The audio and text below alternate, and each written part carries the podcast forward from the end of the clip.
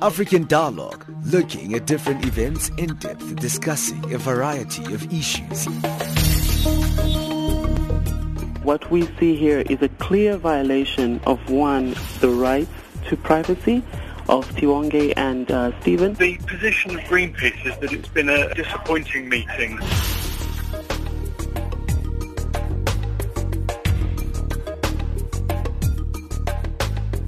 Well, thank you for joining us right here on Channel Africa, the voice of the African Renaissance.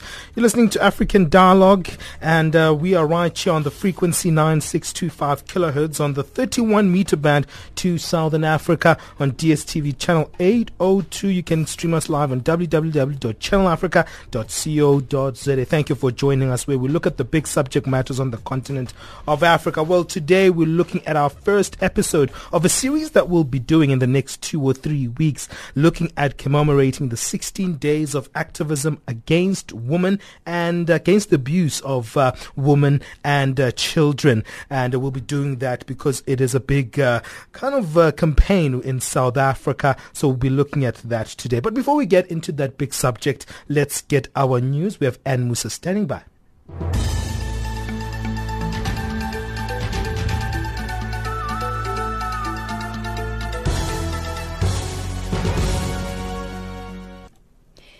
In the headlines, thousands protest across Burundi in support of the government's opposition to the United Nations investigators.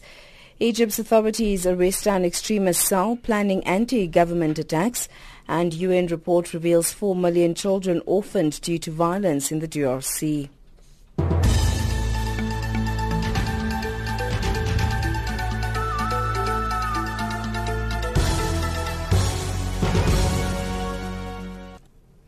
A very good morning to you. I'm Anne Musa. Thousands of people have taken part in street protests across Burundi in support of the government's opposition to United Nations investigators who are looking into alleged human rights abuses in the East African country. In the capital, Bujumbura, the protests were led by Mayor Freddie Mbonimpa, an ally of President Pierre Nkurunziza. There were similar protests in more than 100 areas. Bernard Bankunkira reports. Evariste Ndayishimiye, the Secretary General of the CNDD-FDD ruling party, was in the southern province of Rumonge. and his address to the irritated crowd, Mr. Ndayishimiye accused Belgium of preparing a genocide in Burundi and of being the origin of all the misfortunes that Burundi has been undergoing since independence till now. Speaking on the current ethnic killings that hit Burundi since independence, the CNDD-FDD Secretary General accused Belgium, the colonial power, to create inequalities among Burundians and establish puppet governments that were to kill innocent citizens. Egypt's Interior Ministry says authorities have arrested an extremist cell planning anti-government attacks. Ten suspects have been arrested in the province of Sousse and have confessed to doing surveillance work in preparation for targeting a number of security locations and police personnel. The ministry says one of those arrested, Abdel Rahman Al-Hadi, has links to militants in North Sinai and has received bomb-making and weapons training there. Egypt's Islamic State affiliate is active in Sinai where the Egyptian army is fighting to curb a militant insurgency and consolidate its grip on the area. Ugandan police say 55 people have been killed in clashes between security forces and a new armed group reportedly fighting to create a separate state in the west of the country. Police spokesperson Andrew Felix Kaweesi says 14 police officers and 41 militants had died in the clashes in the town of Kasese when fighters linked to the Royal Guard of the Rwenzururu Kingdom attacked patrolling security forces. The local tribal king Charles Wesley Mumbere has been arrested following the clashes. The UN says some 4 million children have lost at least one parent in two decades of continuous violence in the Democratic Republic of Congo. In a report, it says that a total of more than 26 million children have also been orphaned in Western Central Africa. This is the second highest number of orphans living in the world behind Asia. The DRC has been plagued by ethnic conflict and a fight over valuable minerals since 1998. On Sunday, at least 30 civilians were killed in the DRC DRC when militiamen from the Nande ethnic group in the eastern country attacked the village of Luanga where the Hutu ethnic people live. The Nande and Hutu groups have been divided along ethnic lines and relations between the two sides have been tense over the past months. And finally, political analyst Madoda Fikeni has warned South African Trade Federation COSATU against repeating past mistakes by supporting leaders before considering their principles. Last week, the Labour Federation announced that it would support and lobby for Cyril Ramaphosa to take over from Jacob Zuma as ANC president in 2017. Fikeni says he hopes COSATU has learned from mistakes it made ahead of the ANC elective conference in Polokwane in 2007. COSATU made a blunder going to Polokwane. The focus was on do you support this or that leader? at the time when ANC was experiencing its institutionalized factionalism. And now to say we will simply support anyone who follow these principles and will oppose anyone who is not upholding these principles becomes a problem which is afflicting ANC, SACP, COSATU, and uh, the youth leagues. Recapping the top stories, thousands protest across Burundi in support of the government's opposition to United Nations investigators. Egypt's authorities arrest an extremist cell planning anti-government attacks and UN report reveals 4 million children orphaned due to violence in the DRC.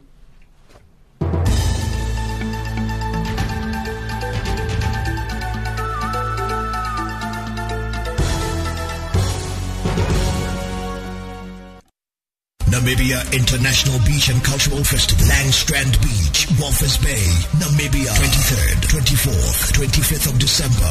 Music Festival with international and local artists. Four-night accommodation packages and activities available at CompuTicket Travel. Main event tickets available at CompuTicket. 150 Namibian dollars, 150 rands, and 130 pula. Tickets are available at ShopRite and Checkers. Get yours today. VIP is 500 Namibian dollars, 500 rands or 380 pula. Hashtag Xmas in Namibia. Hashtag Harambe. Cultures of Southern Africa route is powered by Channel Africa. www.culturalfestival.net. Download the app today. You're listening to Channel Africa, the voice of the African Renaissance. My name is Benjamin Mushatama. Thank you for joining us right here on Channel Africa. Remember, we're on DSTV, Channel 802 on the audio bouquet. Thank you for joining us there.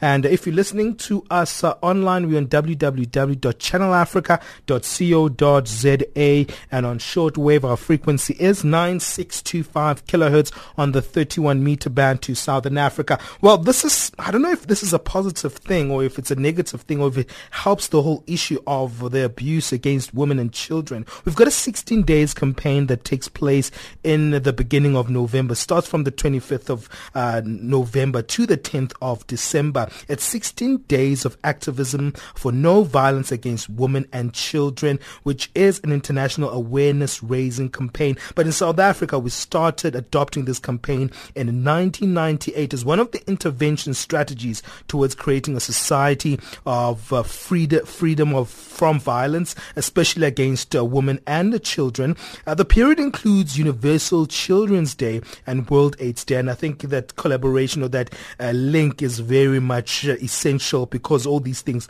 are related. And the campaign continues to raise awareness against South Africans about the negative impact of violence against women and children on all members of the community. For for the next two to three weeks, we'll be looking at doing a series looking looking at, uh, you know, whether this campaign is working, the experiences of women, and uh, also the trends that we're seeing when it comes to violence uh, against women and children. In our studios, we've got Alta McMaster, who is also a survivor uh, of abuse. And on our line, we also have uh, Patrick Solomons, who's a director of Molosongololo. I hope I'm saying that right. It's a bit of a tongue twister. Uh, but I want to start with you, Alta, in, in our studios, because when I was kind of thinking about this program, I was thinking about the experience of women who've experienced or kind of nearly experienced kind of abuse or any form of abuse around them. I know you were a survivor of this kind of a thing, but can you just put us through your personal experience, what you went through?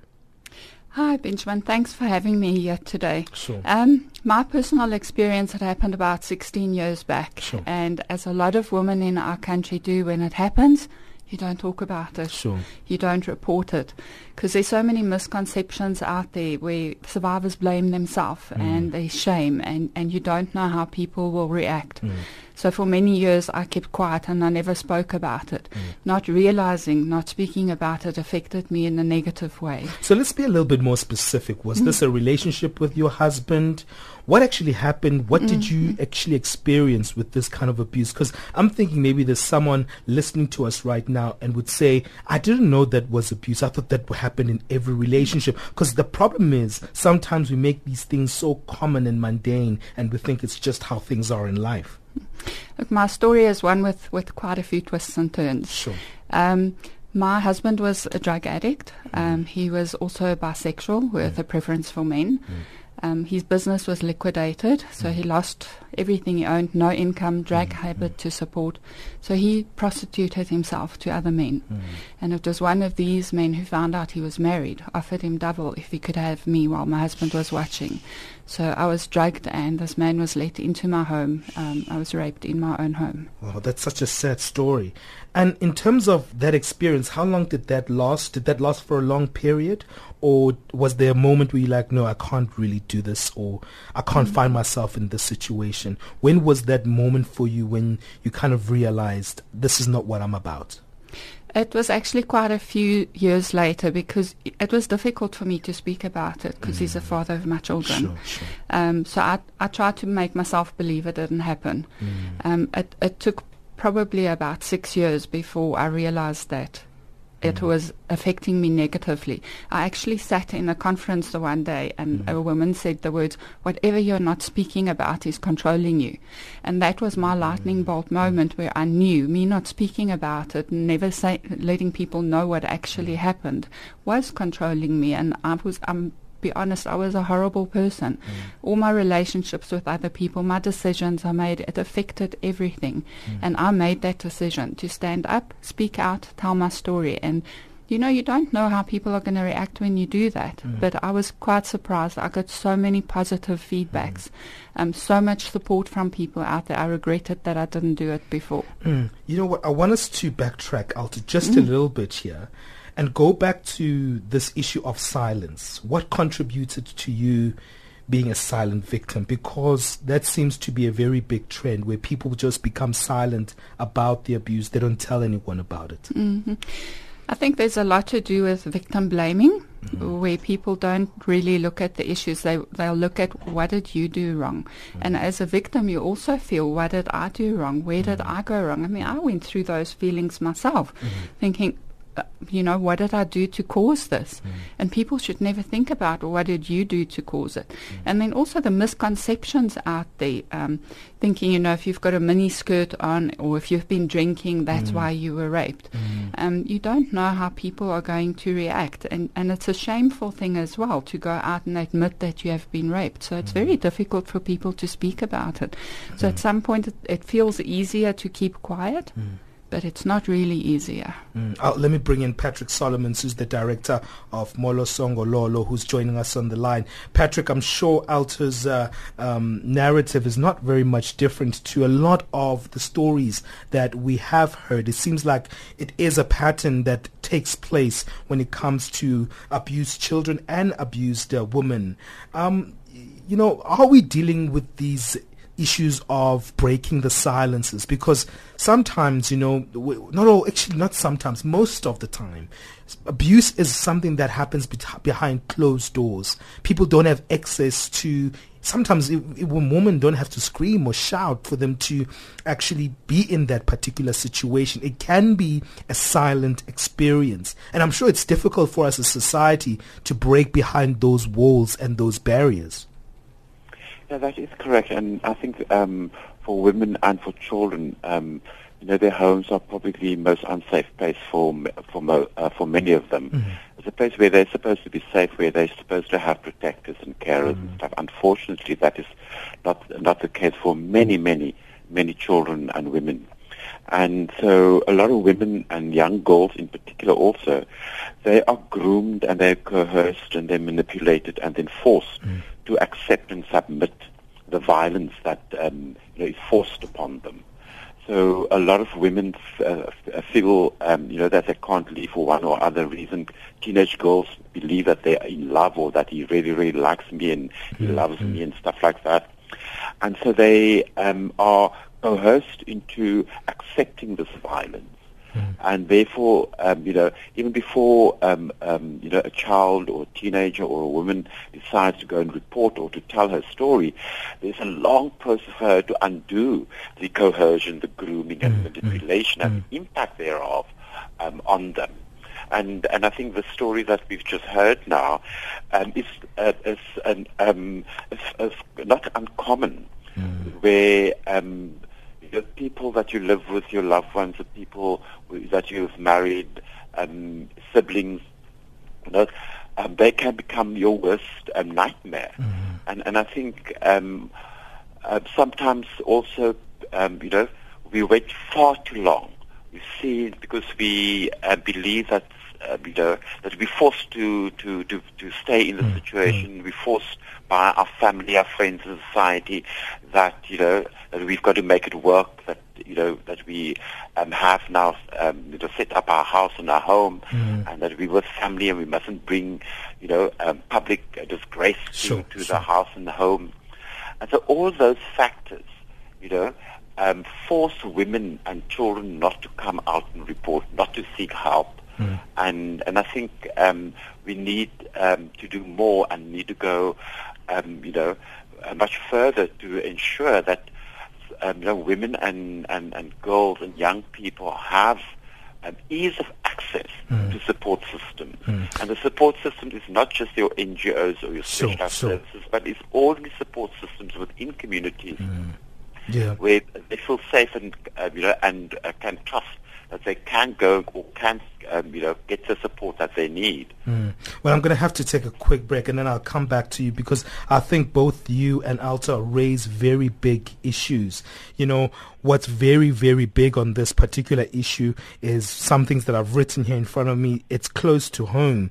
And also the perpetrators, the issue of grooming that you highlight there, uh, Patrick, is something that's very, very worrying because you get these systematic kind of um, ways of grooming children. It becomes so personalized that uh, maybe it becomes normalized in a family context? How do people break free from those kinds of um, inst- almost like institutionalizations of making it normal, this issue of abuse in the home? What are your thoughts? Maybe you have your own experiences. Give us your thoughts. You can tweet us at Channel Africa 1 or at African Dialogue. We want to hear from you. Or you can email us at info at channelafrica.org. Uh, I've got Alta McMaster who's joining us in our studio. She is a rape survivor, and I've got Patrick Solomons, who is a director of Molo Songololo. But I know, Alta, you also have an organization of your own. We'll speak about that when we come back after this break. It's 18 minutes past 11 o'clock Central African time. Let's take a quick break. We'll be back.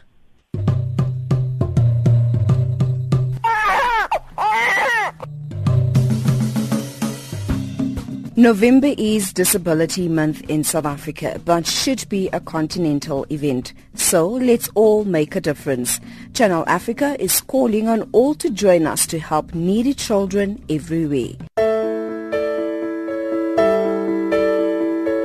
If parents would love their children, care for them, tender for them, no matter rich or poor, I believe this world would be a better place.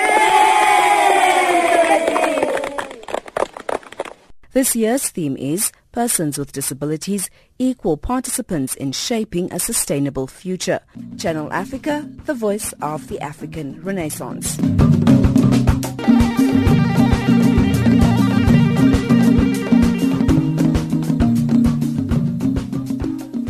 Well, not an easy topic that we're speaking about today.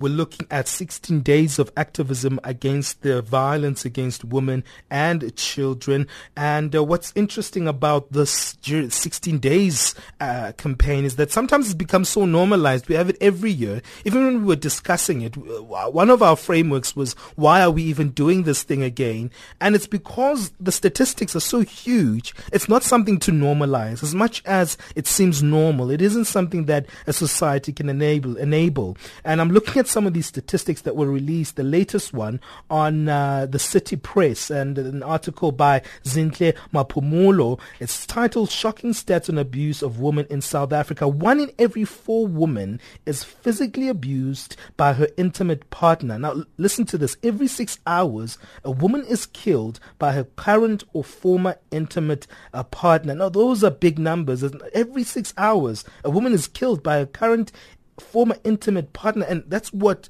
both Patrick and Alta were highlighting the fact that it's something that's very close to home. It's something that's very intimate. And sometimes it's very difficult to go public with it. And as Patrick was highlighting, because of that issue where one might feel it's public disgrace. And, um, how did you get out of that space, Alta, where you were mm. like, as much as this thing has happened to me, and I feel that maybe I might have contributed, which of course you weren't a contributor. No mm. one contributes to being raped. No one deserves to be hit or abused. Mm. It's actually, uh, you know, it's all onus on the perpetrator themselves. But with all these feelings of guilt, how do you actually go out despite the fact you you're really afraid of this public disgrace, this myth of public disgrace that keeps following women that are and children that are being mm. abused? Um, look, obviously, I was very scared of what people would say, what people would think. I was mm. worried about my children and, mm. and how it would affect them because it was their father. So that was a big reason why I didn't speak either because I thought I was protecting them. Um, but at the end of the day, you know, that guilt feeling. Um, I often thought about what if I spoke up? What if I went to the police and laid a case and that guy got locked up? And then I thought, I never did that. So if he did that to someone else, it's my fault.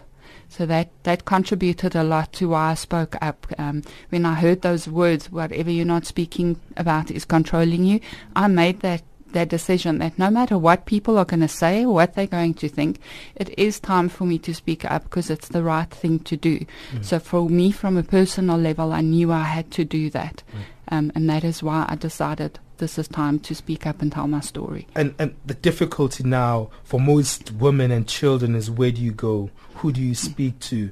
Um, do I just go to the um, you know, police station just around the corner where my dad has friends there. He drinks with a couple of guys there.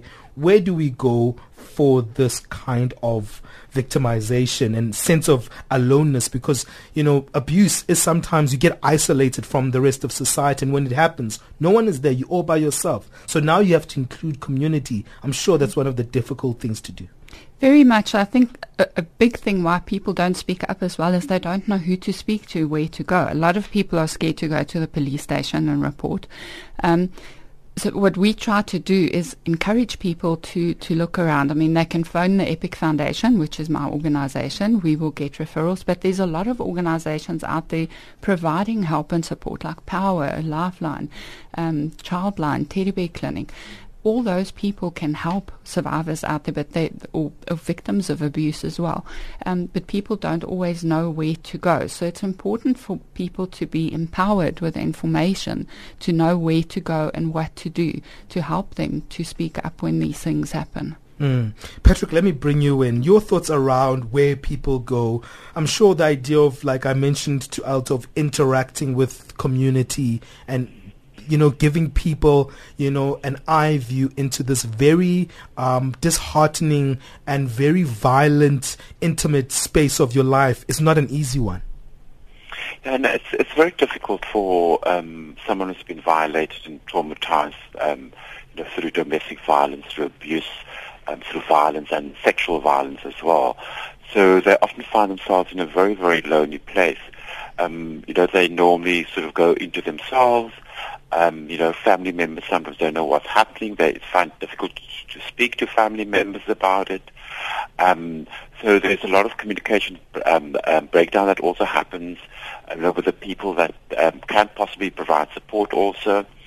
So it takes a lot of courage uh, of victims and survivors to actually speak out. You know, they've uh, experienced severe trauma, so they have to deal with the actual trauma, and then now also then ha- they have to deal with the actual reporting. And reporting is not just a simple process; it's quite complex. There's reporting to the loved ones, to the people around you, and then also the impact of that reporting. Then there's reporting uh, to, for example, to the police or to other, um, you know, um, institutional um, services and stuff like that. Um, so that all of them have its own consequences and have particular kind of impact on, mm. on, on, mm. on, victims. Mm. And every victim responds differently to, to his or her own, own levels of um, uh, trauma and, and, and abuse um, that they've suffered. So um, it's so it's not very um, an easy process.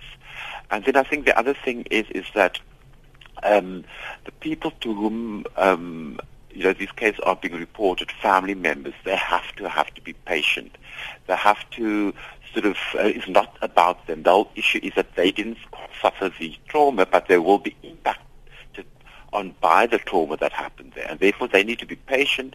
They also need, uh, don't have to expect all the answers. Um, at the same time, they have to uh, basically give the um, the victim, the person who has experienced severe trauma, time and opportunity to um, to, to, to, to feel comfortable again, to feel trusting again, to be able to have the courage to communicate and say exactly what happened to them. And also they cannot expect mm. that the victim will tell them everything. Mm. There's certain things that uh, the victim might have difficulty to talk about that happened, right? Mm. And so, because what we often find is that family members, they want to know everything right sure, now. Sure. They want to rush off to the police to mm. go and make it right mm. and all that kind of stuff. And the victim sometimes gets left behind. Mm. And then it's almost like a payback system, like we need to pay this man back That's for what right. he did to you and not really looking at the uh, holistic thing. That's right, and therefore we need to look at like you know what um, the needs of the victim, what are they going through, Mm, how can we exactly. assist them to feel safe again, how can we assist them not Sure. only safe in the home but safe generally, um, having um, like a, a, um, a safe persona and all that kind of stuff. That's going to be crucial. The next thing is, of course, making sure that the there's the support that this person needs from time to time as um, they would like go through the through the through the day and um, immediately thereafter, and then also long term. And then, of course, um, now how do you reintegrate that person back into the family, for example?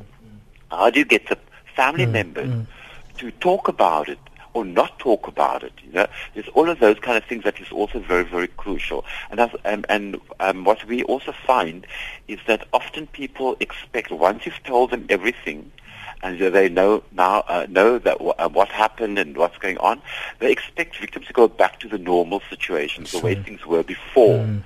and uh, it, n- it never happens like that. Mm. I think recovery is a long process. The healing process is a personal process as well. Although family members and, friends can help make it easier, but it's a very personal journey that each and every victim have to take to eventually um, learn how to cope um, with the trauma that they've experienced. Mm. Well, I want to come back to this issue of women. I want to focus on women. I think, you know, we'll deal with the children because we've got other opportunities to do that.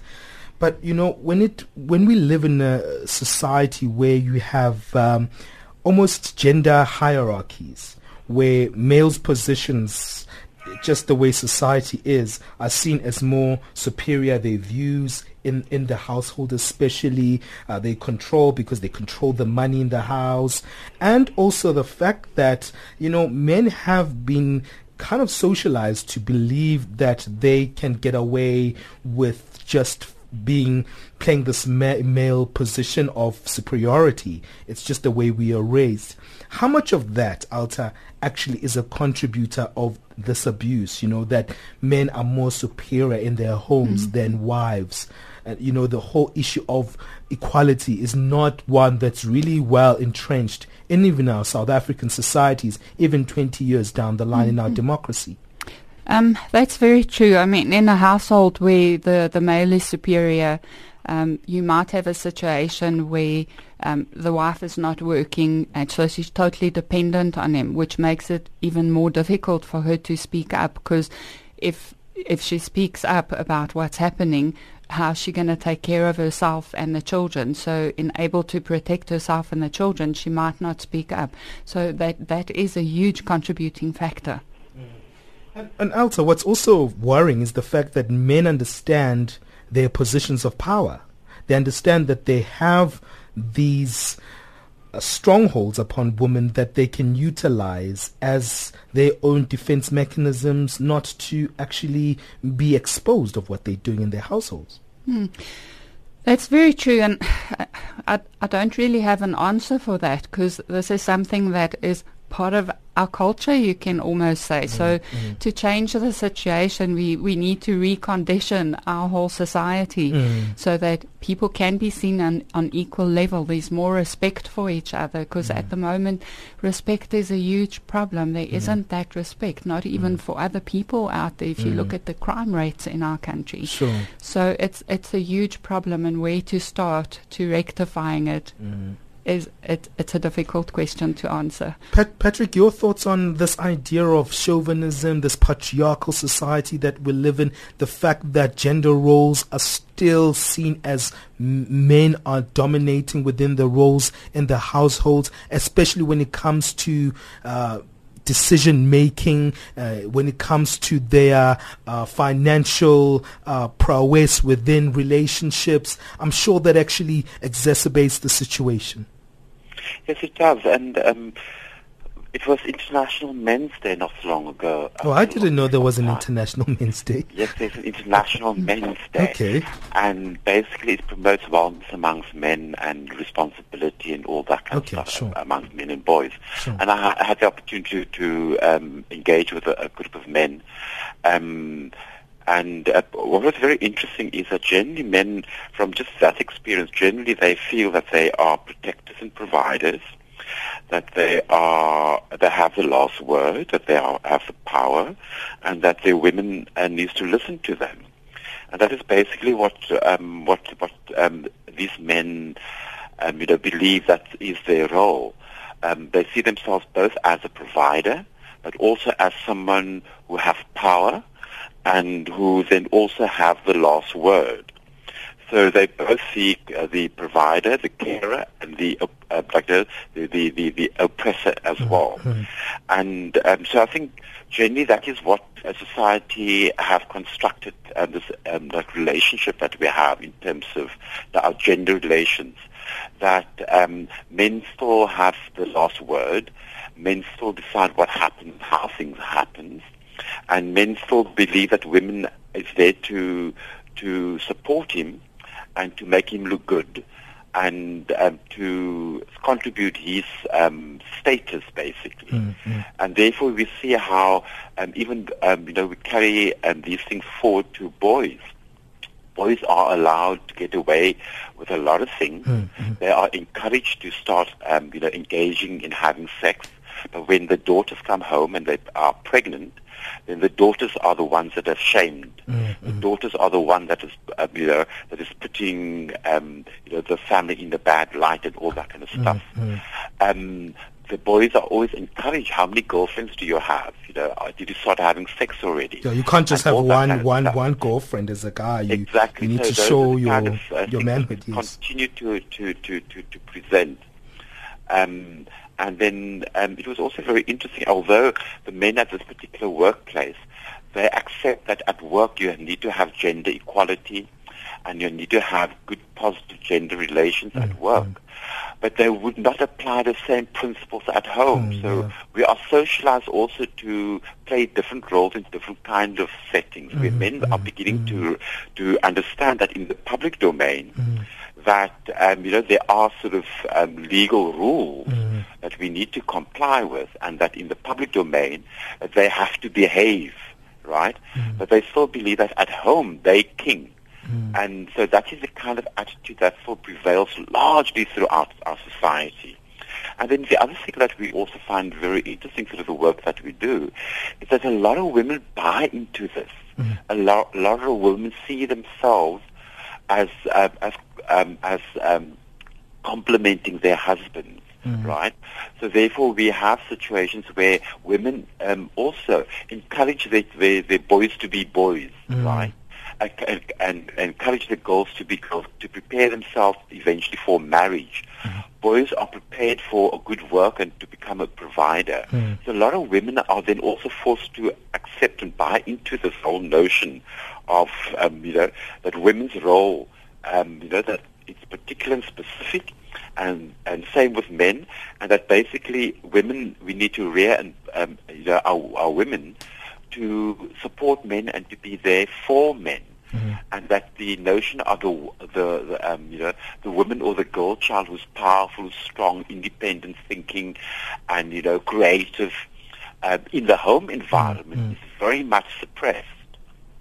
Mm. Well, I love those thoughts that you're highlighting because they they show patterns of sociological and um, family dynamics that actually contribute, like also very much slightly, not in a very overt way, but uh, in their nuances, they can promote some form of uh, um, disadvantage for women. And I want to take a quick break and then we'll, we'll come back to how do we move forward beyond this because a 16 days campaign, as much as of a great thing it is, it's not actually a solution to dealing with the societal ills that we're finding, especially in a violent country such as South Africa that was alluded to by Alta McMaster, who is in our studios. We also have Patrick Solomons, who is uh, director of Molo Songololo, who's on the line. Let's take a quick break and then we'll be back. Maybe we're going to come back with some solutions. I know we've highlighted some solutions during our program, but really tidy it up to see what are the best solutions in a collective way as society of how we can move on uh, in, in, instead of just having a superficial 16 days of activism against women and children. Let's take a quick break. We'll be back.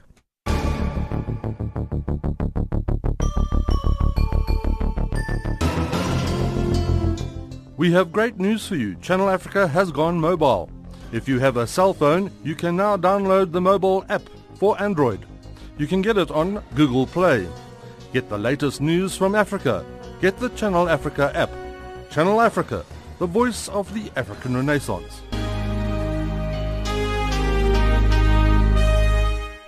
While you're listening to Channel Africa, the voice of the African Renaissance, in our studio of Alta McMaster, who's a survivor of rape. I don't want to also call it just a survivor of rape, but she's also a founder of the Epic Foundation, which is an organization that is uh, actually working on uh, empowering people in crisis, men and women who've been raped so. And I think that's a good way of dealing with such issues because there's a lot of organizations that deal with uh, uh, female abuse, but also male abuse is very common and we don't deal with it. Alta, I want to come to you in, in, terms of that perspective of things of how do we collectively as society deal with this issue? Because I know 16 days can become very superficial. Our statistics are coming out then.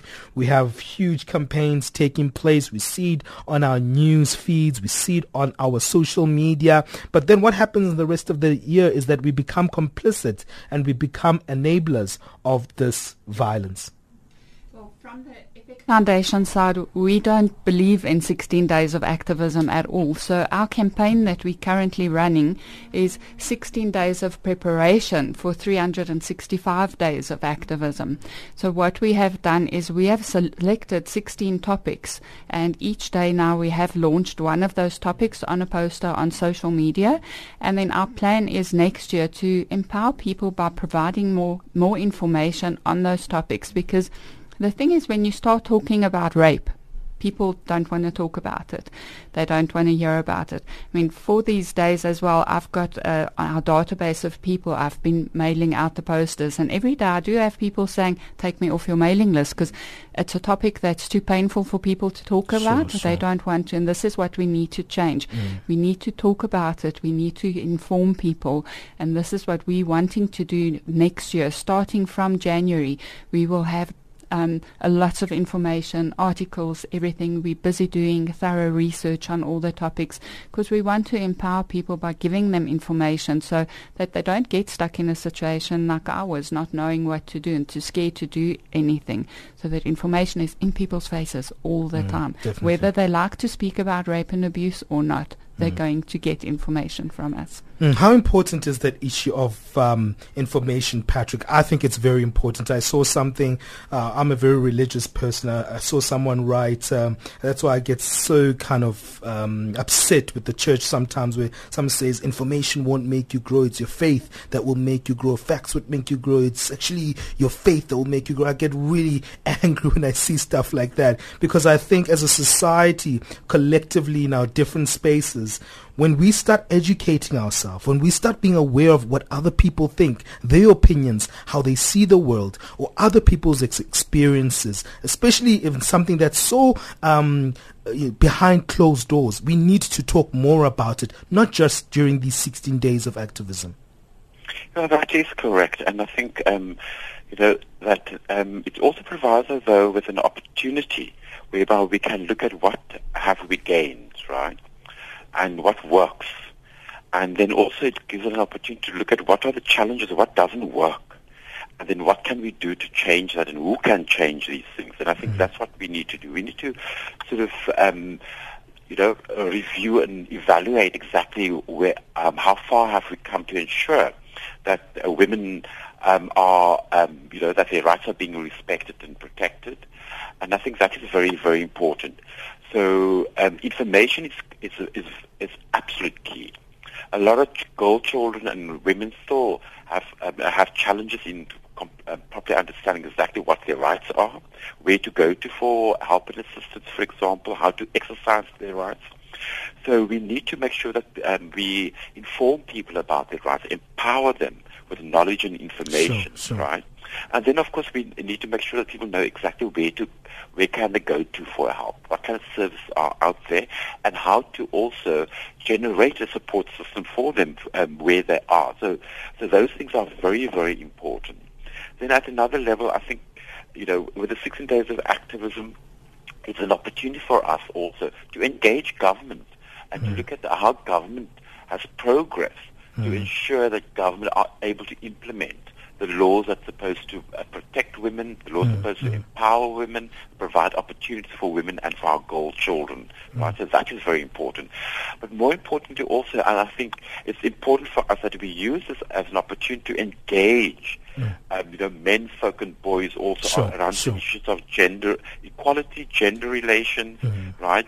And then uh, to make use of the opportunity that we have, whether it's at the workplace, in schools, or wherever we, we are, that we engage girls and boys, men and women around these issues because there's a great lack of dialogue. Yeah. um, in understanding exactly what are the issues that boys are going through, what are the things that men are going through, um, like, you know, what are the things, and for them to hear each other, um, you know, in relation to uh, the kinds of challenges that is there, the kinds of, you know, um, the attitudes that, that prevails there, and then also the behavior.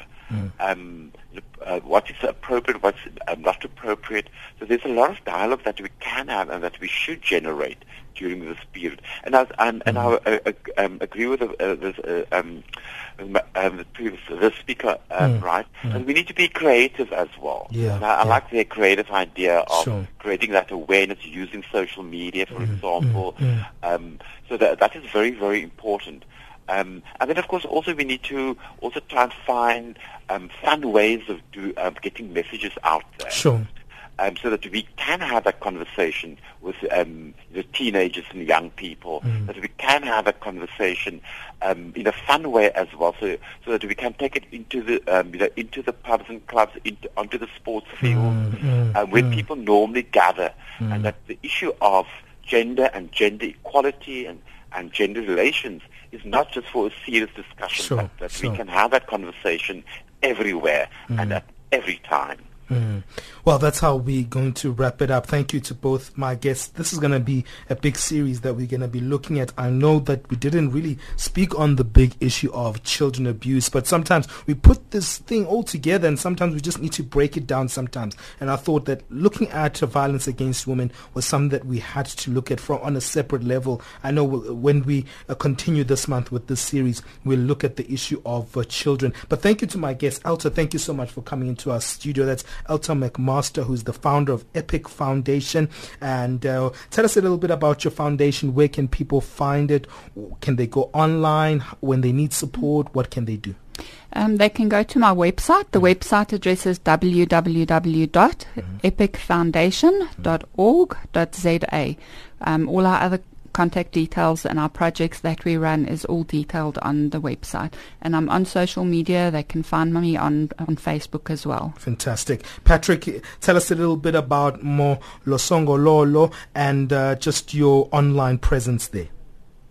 Well, uh, Molosongololo is a child rights organization, so we work with children mm. and young people and children who've been traumatized, and we do a lot of rights education work and advocacy lobbying work. Sure. So um, we have a website, of course, it's www.molosongololo.com, mm. and then uh, we're on Facebook. Mm. And then, of course, if people want to call us, they can also contact us on the telephone. It's 021 um, double four oh, what's the phone number? I forgot the phone number.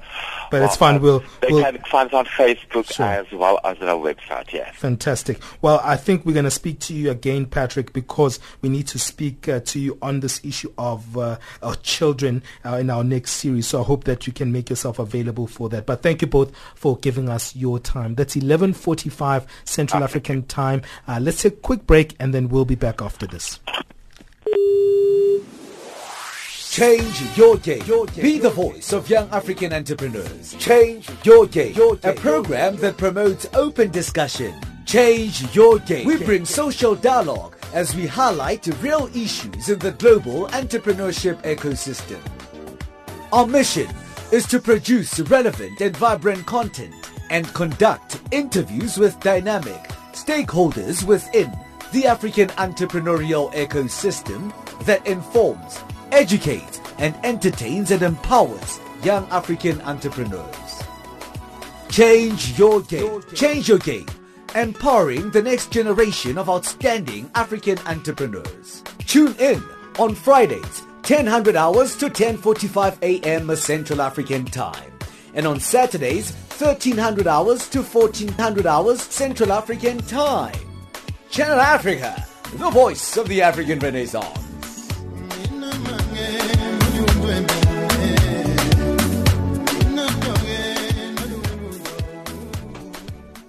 Well, let's quickly move on and get our business news. Wisani Matebula is with us.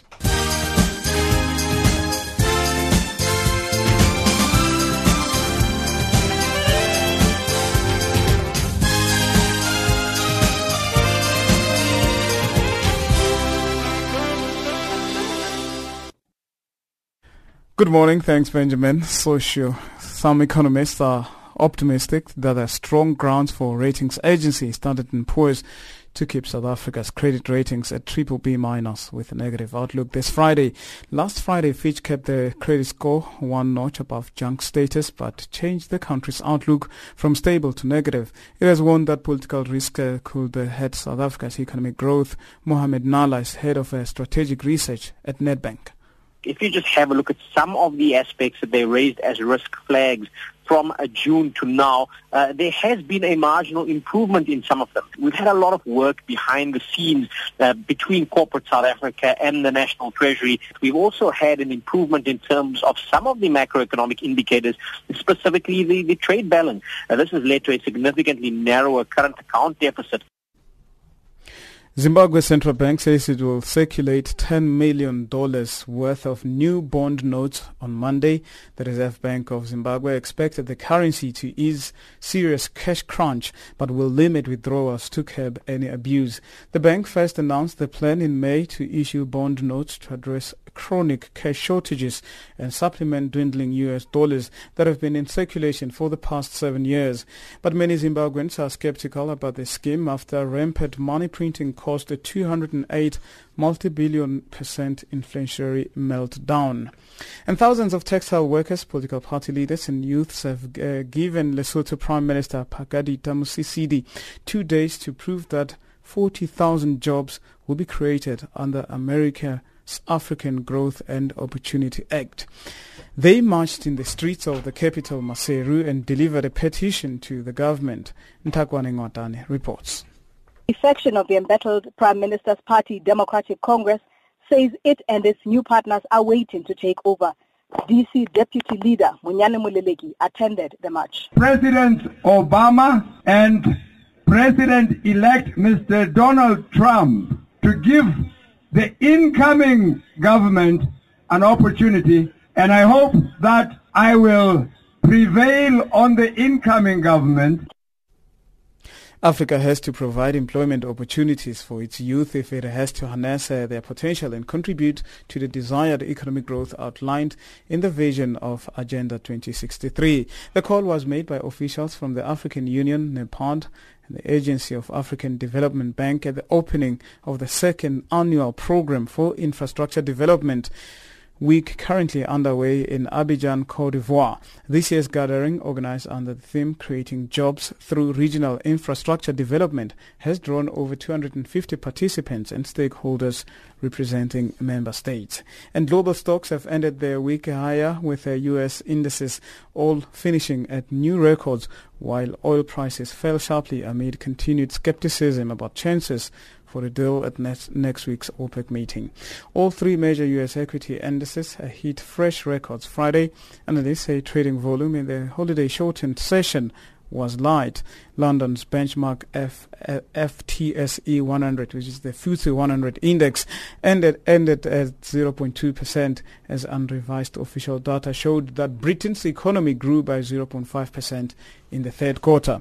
Let's look now at the markets. At the dollar at 14.07, South African rand 10.67, Botswana pula at 9.80, Zambian kwacha. Also trading at 0.80 to the British pound and 0.94 against the euro. Two commodities now, gold at 1,100 $992, platinum $918 per fine ounce.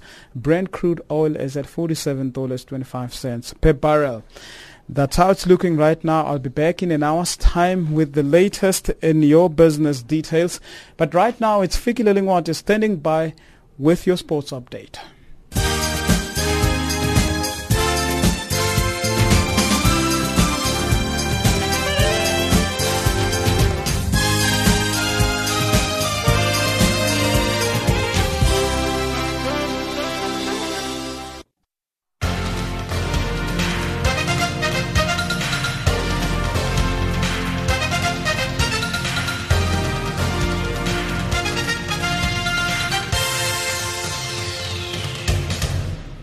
In our sports update this hour, we're kicking off with rugby news. Springbok coach Allister Coetzee has reiterated his disappointment at how the Springbok season has gone this year and says it has been a difficult time for his management team and the players.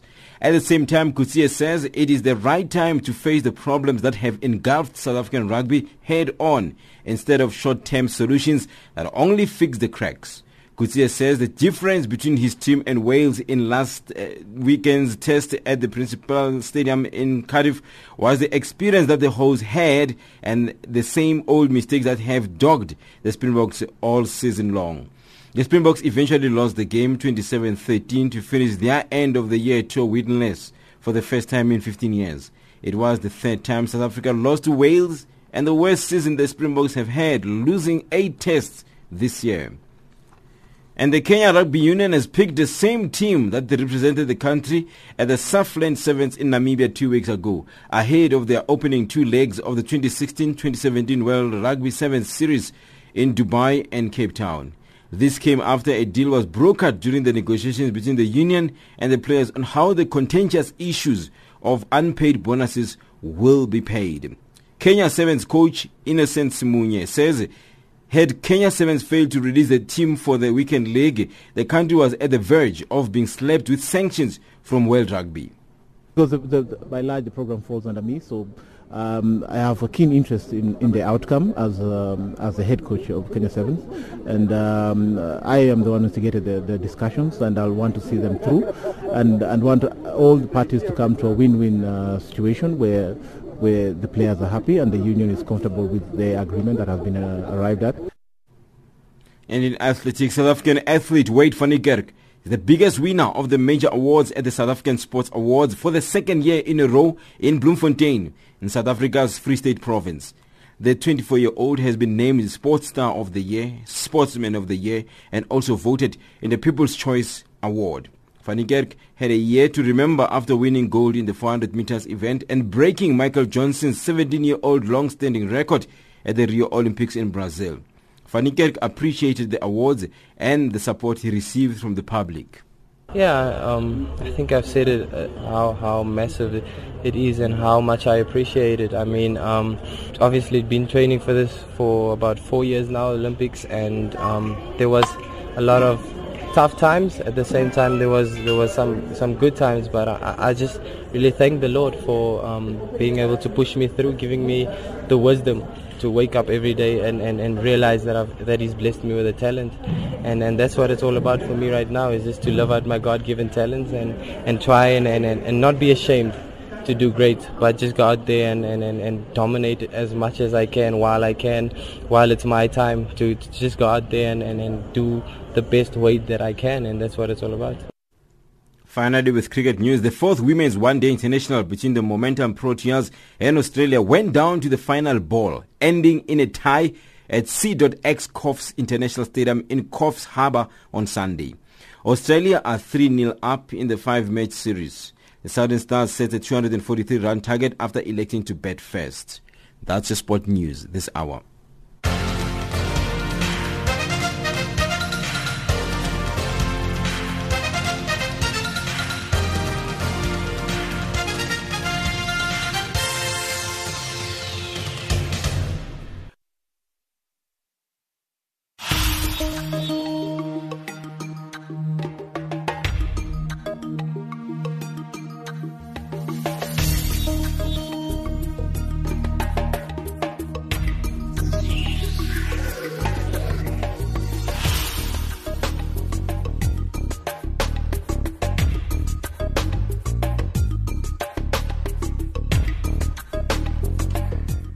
Well, that's how we wrap up our program today. Thank you for joining us uh, as we begin the new week of African Dialogue.